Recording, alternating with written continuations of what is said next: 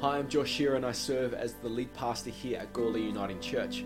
I wanted to personally thank you for joining us today. We exist as a church to see lives transformed with the good news of Jesus. Now, I hope this service inspires you, I hope it blesses you, I hope it builds your faith, and I hope it gives you perspective that God is moving in your life. If there is anything that we can do to help you, don't be afraid to reach out on social media or email our office. Thanks for joining us again, and let's get to the service.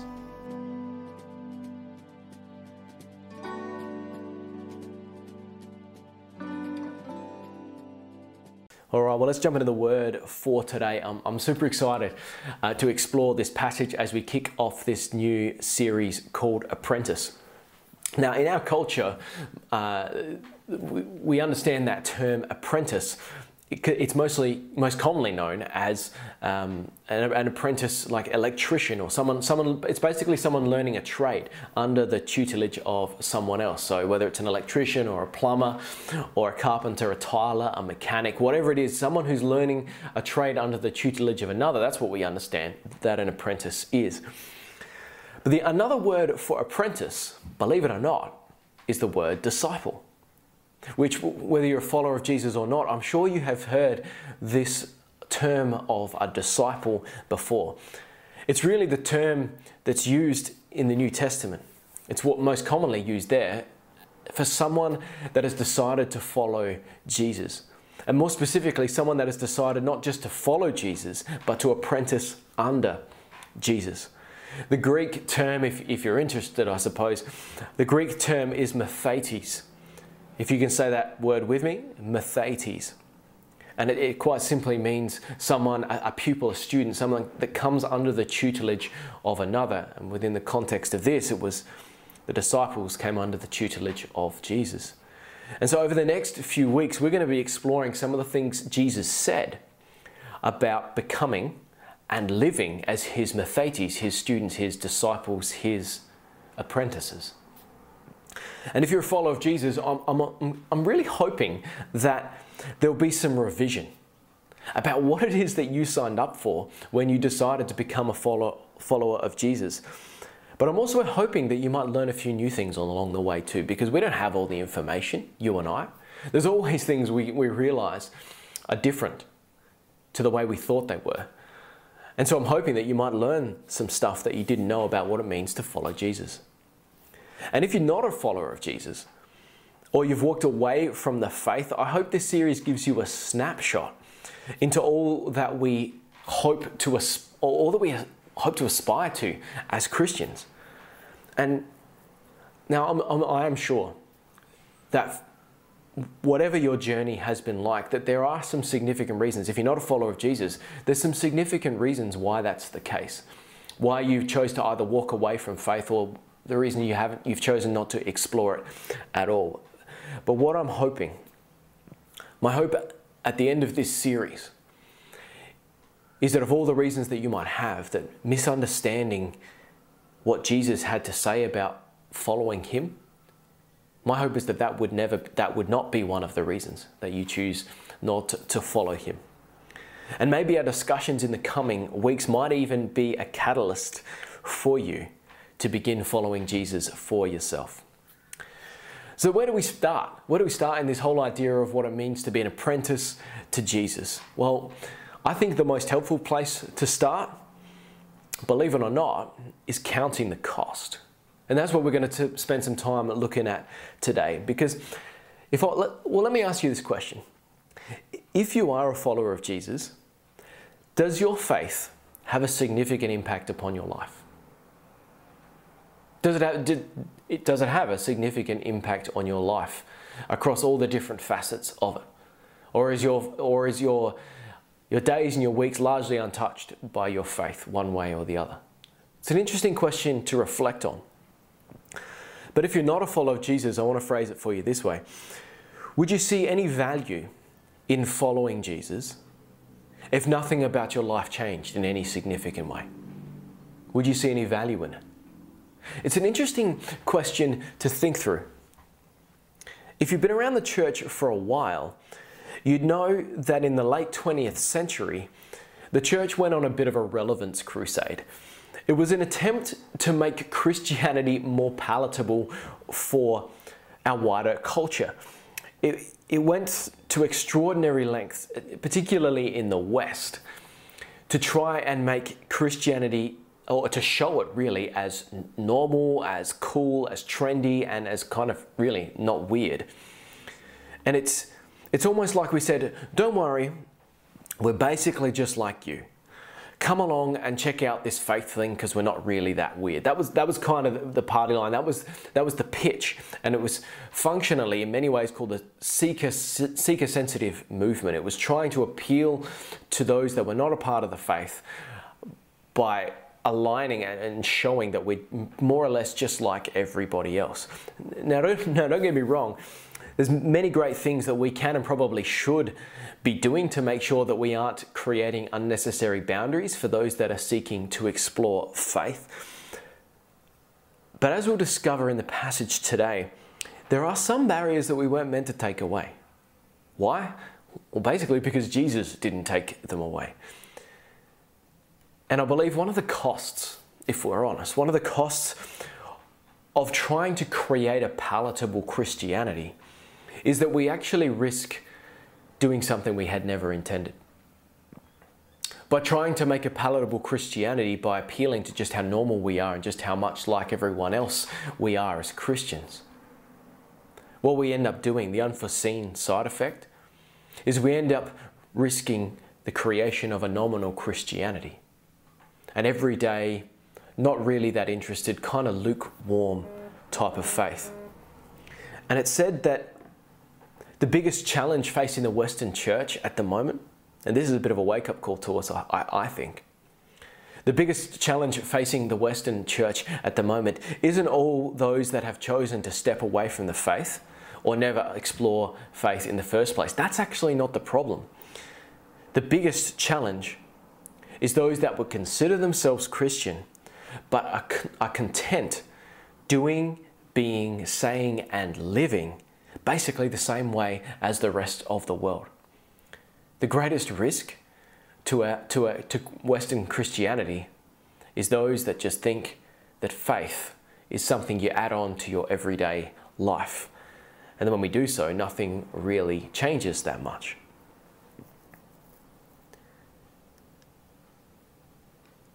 And so when we look at our life, the risk is that there's no marked difference at all.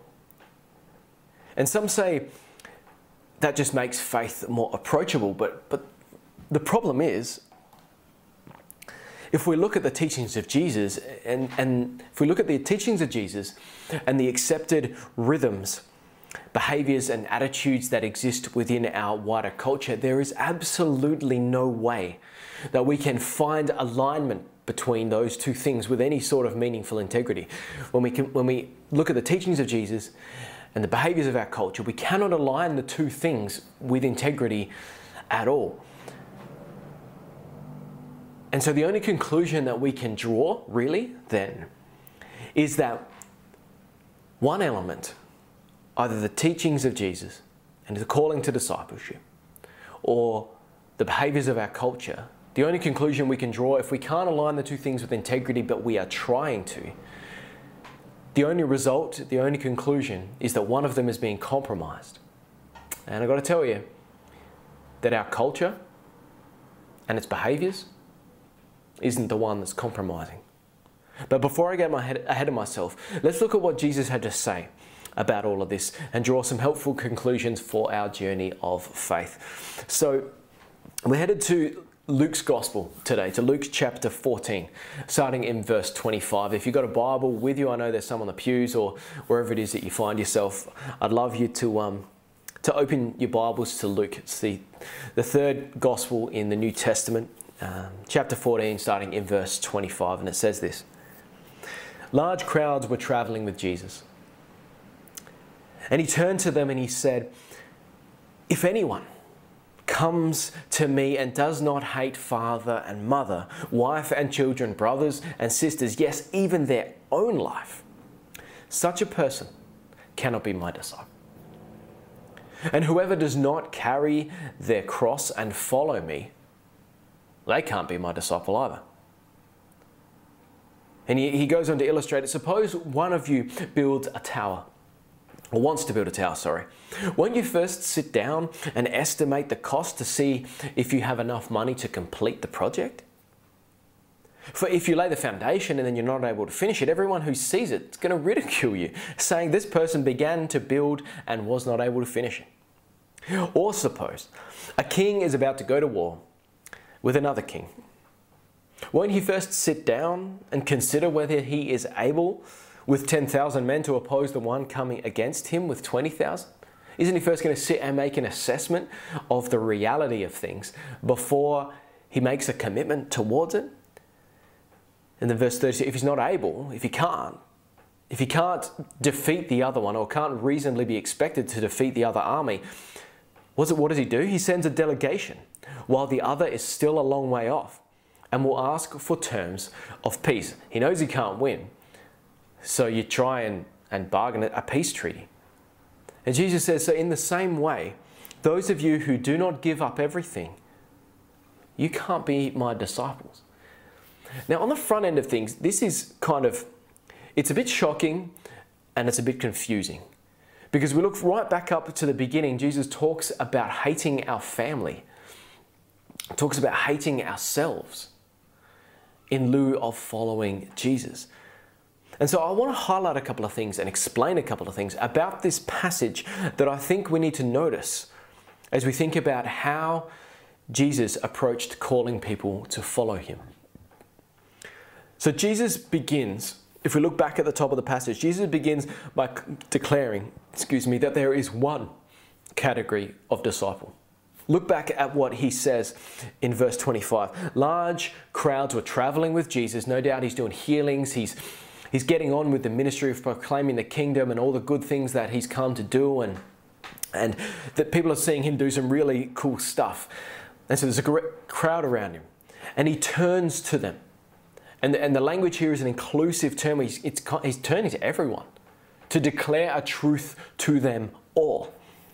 And he says, If anyone comes to me, if anyone comes to me, and does not hate their father and mother, wife, children, brothers and sisters, yes, even their own life, such a person cannot be my disciple. But notice how inclusive he is with this term. He, he sets this bar for everyone, not just some people. He says, oh, well, if you're you know, particularly good or, or whatever, then you can behave this way, and everyone else you can sort of nominally pick and choose what it is that you want to that you want to do in response to following me. He says, no, no. Anyone Anyone who wants to be my follower, wants to be my disciple, needs to behave this way. And in this moment, Jesus declares something quite extraordinary. He declares that there is only one category of disciple. He, he uses this inclusive term to quite boldly say that there is only one way of following me. There is only one class. There is only one train. There is a, it's, it's like there's no first class and economy class when it comes to following Jesus. He basically declares that you're either on the plane or you're not.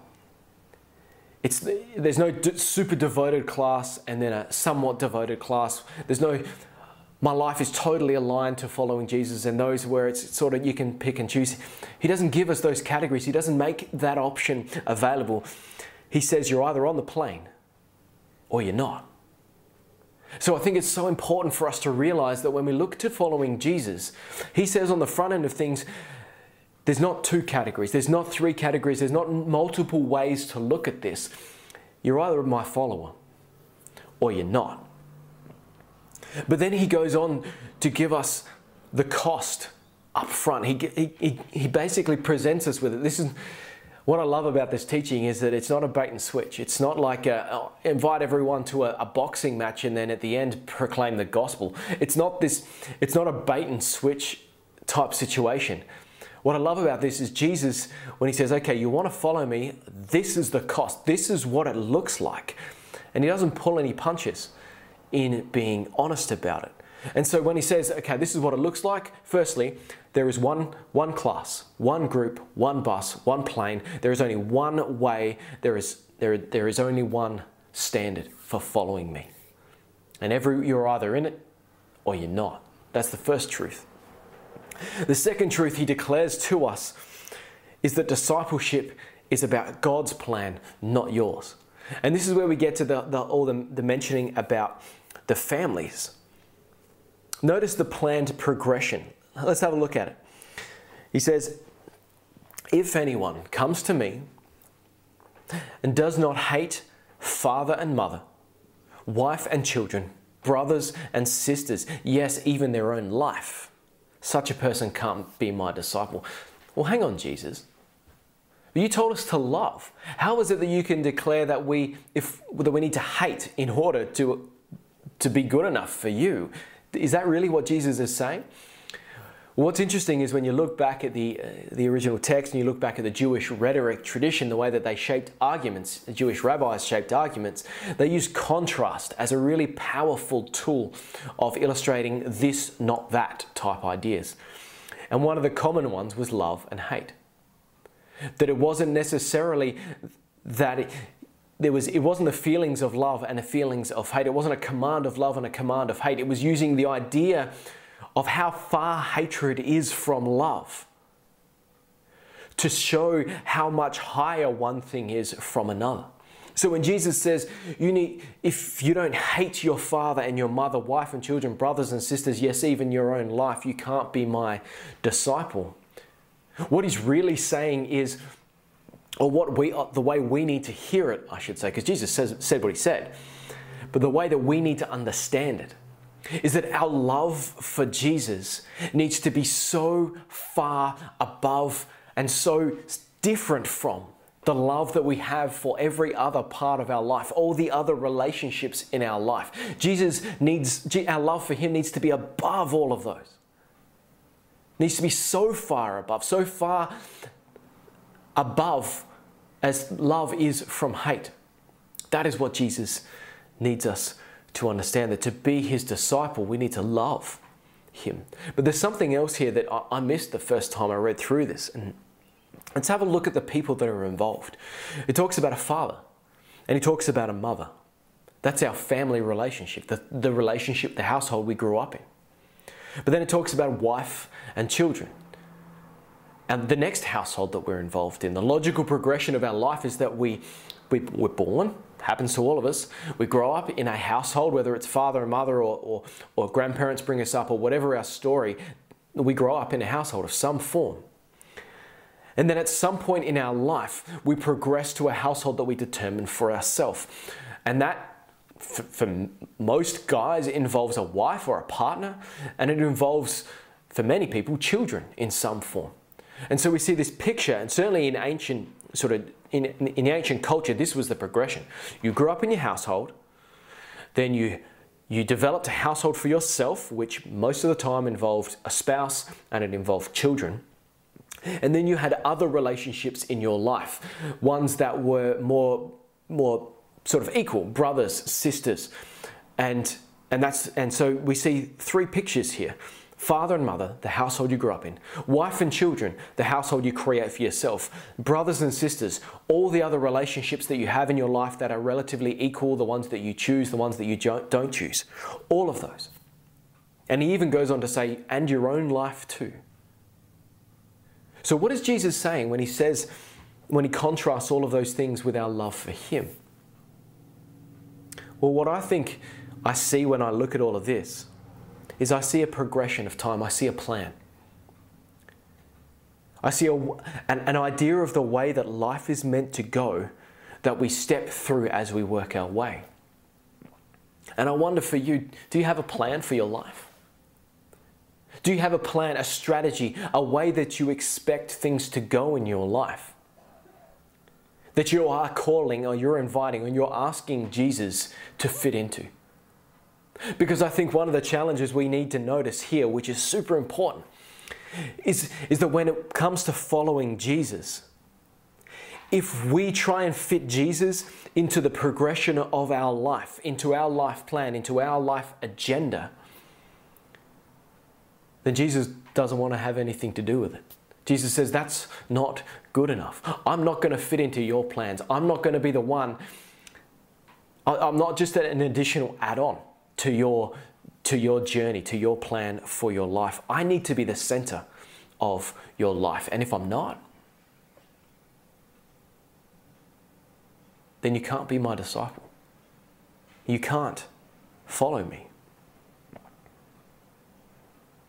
Jesus says, don't, find, don't try to fit me into the agenda for your life. Don't add me, hoping to gain all that I promise in addition to the, you doing life the way that you want to.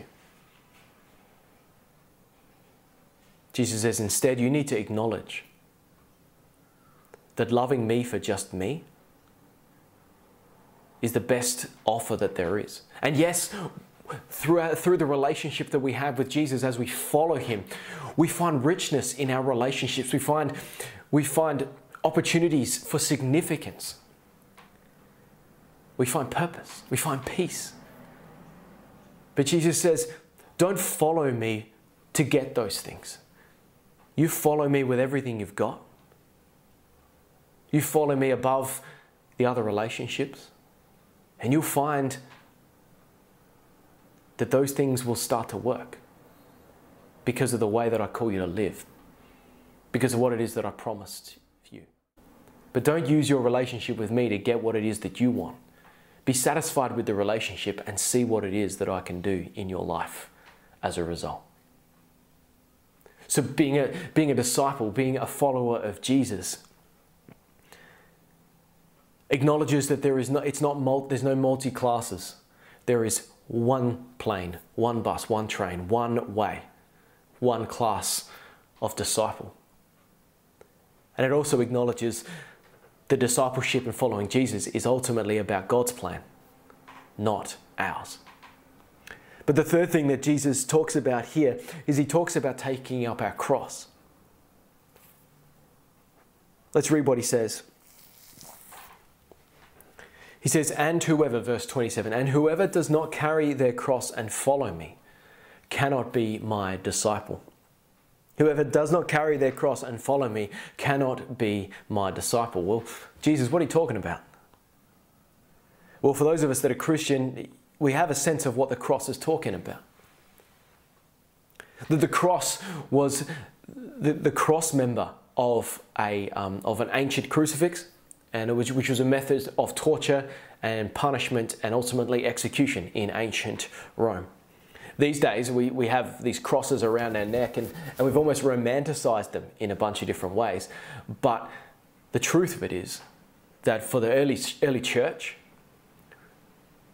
and indeed for Jesus himself, the cross meant something very different to what we understand it means in our culture today. But one of the things that is significant and was that within the within the process of crucifixion, quite often those that were to be crucified and were sentenced to die by crucifixion were often required to carry their crossbeam that they were to be crucified on through the town as a public declaration of guilt and submission to the might and to the authority of Rome. We see in the narratives of the gospel narratives that that's what Jesus was called to do as well. And so when Jesus says, okay, we need, I need you, you need to carry your cross. What is Jesus actually asking us to do? Well, Jesus is asking us to do the very same thing that carrying the cross before Rome meant.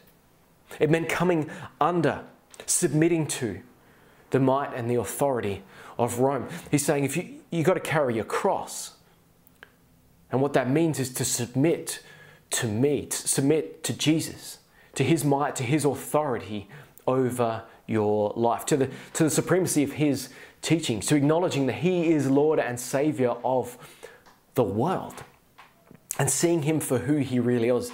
That's what it means to carry our cross in this context. But if we push that analogy, that teaching a little bit further, is Jesus asking us to carry our cross to, to our death? Well, in a sense, he is. In a way, he is.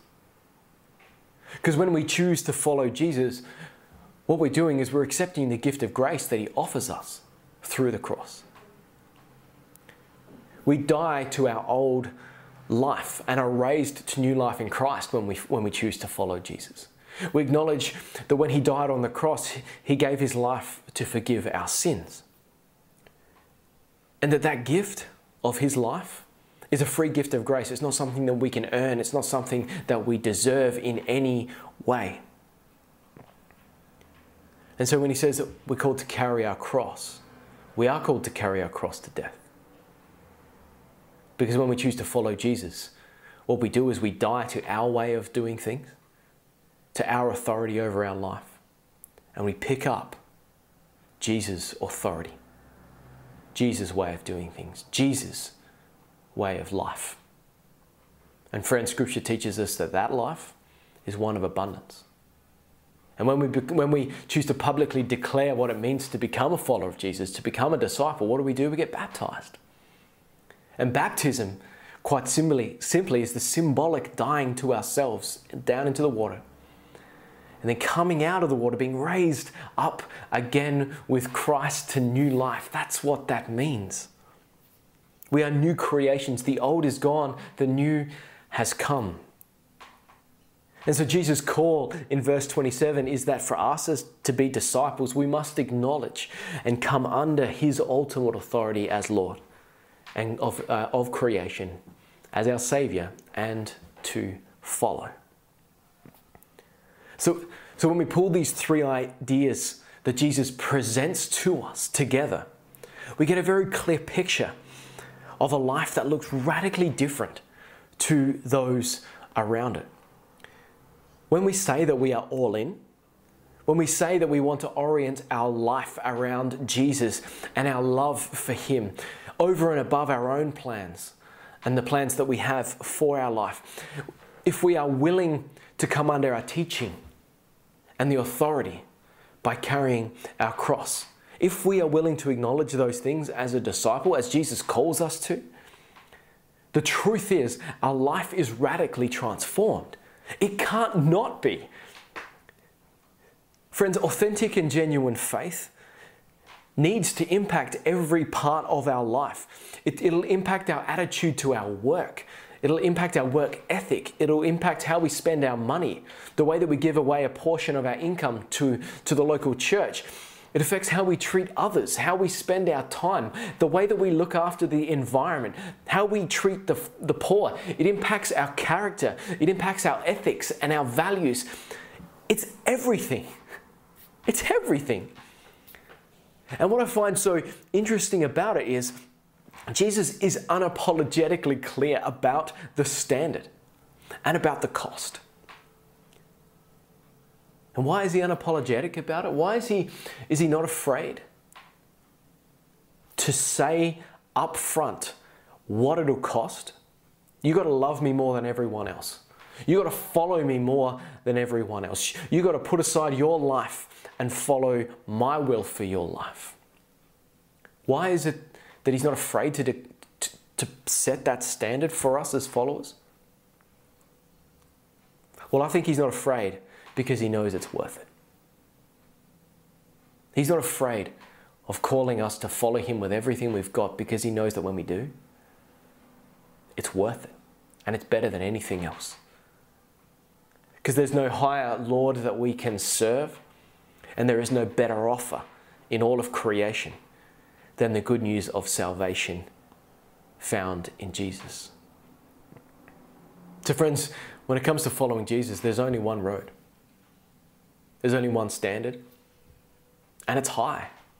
It is high. And I wish it wasn't because it means that when I share this stuff, it's, it's a bit more palatable.